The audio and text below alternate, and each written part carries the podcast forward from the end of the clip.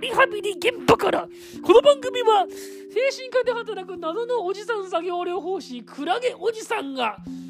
精神科で働く仕事の話をしていく番組です。はい皆様こんにちは。今日はですねやっぱりやっぱり仕事に行けるっていうことが一番の一番のその復職の判断基準だなっていうのを最近すごい思いまして、最近すごい思ったというか、とにかく思ってまして、まあ、あの、リワークやっててですね、リワークやってて、まあ、リワークに来れるかどうかとか、その出席率っていうのがとにかく大事っていうか、仕事に行けるかどうか、毎日通えるかどうかっていうのがとにかく大事で、その、実際に行って何かがし、何かこう業務ができるかとか、えー、あと再発予防というか、えー、同じようなストレスがかかった時に調子悪くならないかとか、それについての対策が考えられてるかどうかとか。まあね、その復職の要件っていろいろあるんですけど、でも何はともあれまずいけるっていう。何があってもいけるっていうのがやっぱり大事なんだなっていうのを思ってる。で、でこの話は何回もポッドキャストで言ってますけど、今日はちょっと違う観点から、違う観点から話してみたい。ち、違う、違う観点から言ってみたいんですよ。この、なんで、なんでこう、い、その出勤できるっていうか、リワークに通えるっていうか、それが大事かっていうことを。あのですね、いろんな方と会ってて思うんですけど、あの、会社がね、会社が、いや、うすうすこの人辞めさせたいと思ってんじゃないかなって思う人って結構出会うんですよ。うすうす辞めさせたい。うすうすうすうすそのままやめてもらいたいなと。この人は調子が悪くなることが多いし、休職することが多いし、職場でも問題を起こしてるし、実は会社辞めさせたいと思ってんじゃないかなっていうのを患者さんと話してて、患者さんの話から、患者さんが喋ってる会社とのやりとりの話からうすうすそう感じる時がまああるんです。で、だなんですけど、こう日本の法律ではね、日本の法律というか日本っていうのは、患者さん、あの、患者さんじゃない、従業員をそう簡単には辞めさせられないんですよね。そう簡単には辞め、辞めさせられない。この間ツイッターが、なんか大量解雇みたいなこと言ってましたけど、なんかあれも、なんかやっぱりよくよく聞くとなんか、そう簡単にはできない。結局最終的には、本人に、本人が辞め、や、まあ、要は、退職奨励っていうか、本人が合意をして休む、辞めるって形にしてるのかな？なんか、なんか、解雇って難しいんですね。とにかく、こじれたら絶対、その、裁判とかになると、解雇なんかすると、会社が負けるっていうか、ほとんどの場合はそういうらしいんですよね。で、私このね、問題社員の正しい辞めさせ方っていう本を買って読んでるんですけど、これが結構面白いんですよ。無断欠勤。パワハラ、兵歴詐称、犯罪行為、こんな社員でもクビにするのは難しいって書いてあって、ね。企業とか会社を守るためにはそういう無断欠勤、パワハラ、経歴詐称、犯罪行為なんか起こす人、起こす人はですね、まあ、やめさせた方がいいんだけど、もうやめさせ方間違えると大失敗しますよっていう、っていう本があるんですよ。これがですね、面白いんですよ、もう。どうやってそういう問題社員を辞めさせるかっていうことに関して関してですよ。285ページも使って書いてるわけです。延々と。で、これ読んで思ったことは、とにかく、とにかくですね、自分から辞めるって 自分から辞めるっていう風に言い出すように、いかに持っていくかっていうことが、ずっと書いてるんですよ。もうほとんどですね、退職奨励っていうかそういうのもできるんですけど、もうほとんどそれも解解雇するには難しくって、もう自分から辞めますというふうに持っていくために、いろんなステップを踏んでいくと。で、で、で、で、でですね、そこからですね、ちょっと休職をするとか、うつ、うつで休職するとか、そういった例に関してちょっと、えー、一個言えるのは、うつで休職をする人を辞めさせたい場合は、もう何と言っても、給食期限満了っていう形にして、そのままおしまいっていうか、給食をして、給食して、そのまま給食期限が過ぎて、来れなくなったから、退職と。もうこれをやるっていうしてしかないみたいな感じなんですね。で、これをやるために、まあ、とにかく就業規則っていうのはしっかり書いておいて、給食期間は何日ですと書いておくと。で、給食っていうのもですね、結構ポイントがあって、給食するじゃないですか。で、給食、例えば給食期間、期間が1年半の会社があるとするじゃないですか。で、1年間休んだとする、しますよね。1年間休んで戻ったとします。その場合はですね、その場合また調子が悪くなった時に休める日数は半年だけなんですよ。大体。その、通算になりますからね。ここがすごい重要ポイントで。だから、で、しかも、給食なんかしちゃうと、えー、有給がつかない人とか、とかも結構多いですよ。有給がつかない人。そうすると、もう、休職して、復職した時には、休職して復職した時には、基本、調子が悪くて休んだ場合は全て欠勤ってパターンがあるんですね。で、な、で、その欠勤も、だから、例えば休職期間が1年半しかないんであれば、1年半、休職期間が1年半しかなくて、で、1年間休職して戻った場合は、欠勤お休み取れるのはまあもちろん半年までですよね。で、さらに言えばだから、1, 年半休職できる人が、えー、ギリギリで1年2ヶ月かけて、1年半か、ごめんね、1年半休職期間がある人がですよ。会社が、会社が1年半休職期間を定めている人が、本当に休職期間ギリギリで復職したとするじゃないですか。でその場合でさ、さらにそれで有給もなかった場合はですね、もう一日でも欠勤したら、もうその時点でクビなんですよ。ここが、ポイント。だから、就業規則どうなってるか超重要なんですよ。だから、ある意味、休職をして、戻って、その時に有給もなければ何もなければ、もうほとんど休めない状態になって戻らなきゃいけないので、えー、なんて言えばいいんだ？そういう状態なので、で、その時に、会社側、もうそうして、それで欠勤を何回か繰り返せば、もう首、首というか辞めるしかないんですよね。だからそういう意味じゃ会社側としては、本当に辞めさせたい職員がいたらですよ、復職したいって言ってもいろいろ条件つけて厳しくして、いや、もうちょっと休んだ方がいい、もうちょっと休んだ方がいいつって産業医が認めなかったら復職を、どんどんどんどん、えー、あれですね、その人の持ってる給食期間はどんどんどんどん削られていくわけですよ。で、最終的に給食期間ギリギリで戻って、それでちょっとでも負荷がかかって、えー、休みってなったら、もう退職なわけですよね。そういうやり方があるんだなと思ったわけですよ。会社としては。これなんか伝わります？言ってること。なんか、大丈夫かな？難しいかな？話。なんか、なんか、なんかうまく伝わってる感じがしないんですけど。そうなりますよね。だから戻った時に、有給もつかない。有給つかないっていうのもあるんですよ。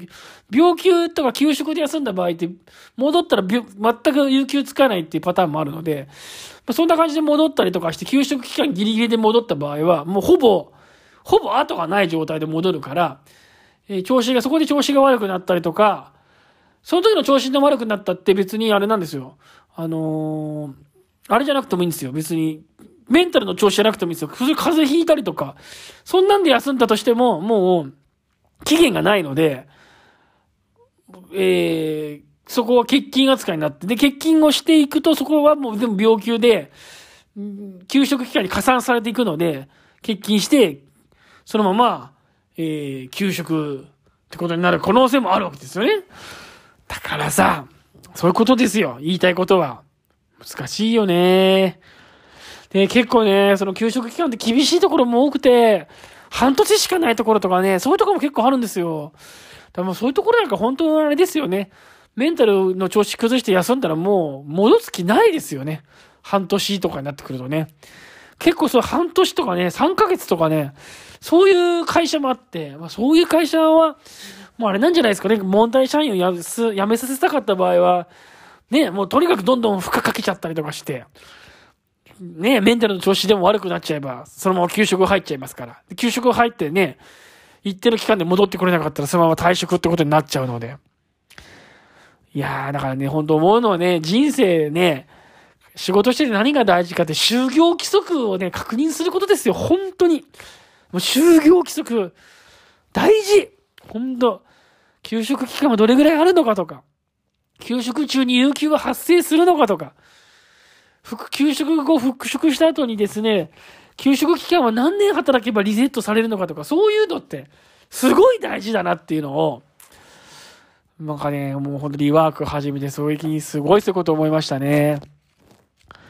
まあこのね、問題社員の正しいやす、や、やめか、やめさせ方はなかなかね、いろいろそういうブラックな気持ちになりながら読む、読める本でですね、面白いですね。はい。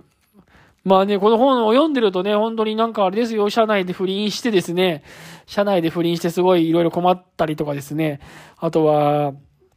なんだろう、会社の金を使い込んでですね、いろいろ問題を起こしたりとかですね、そういうことがあっても基本的にはですね、首にはしない方がいいと。会社の金を使い込んでもですよ、首にはしない方がいいんですって。なんか、あの、超、なんだっけな、言及言及したりとか、まあ、まずね、書面でね、なんか注意をするとかですね。あとはですね、書面で注意したり、言及をしたり、降格をしたりとかですね、人事、転換、懲戒処分。こういうことをやっていって、一個一個詰めていくんですって。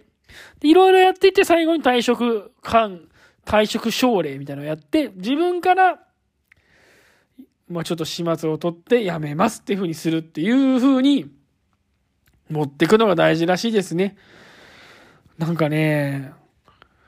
日本ってすごいなと思いました。だからさ、日本はこういうふうに簡単にクビにできないじゃないですか。一回雇っとした簡単にだからね、本当思った。日本って一回雇った人を簡単にクビにはできないっていう、ここの制度っていいようなんだけど、結局、だから今、景気が悪いでしょ？日本は。だから今度は逆にそのおかげで、えー、有期雇用の社員が増えてんだなと思いました。日本がいかにも、こう、人を辞めさせられなかったりとか、人員整理ができない。そういう風土になっちゃってるので、終身雇用が当たり前の設計になっちゃってるじゃないですか。だから今度は若者が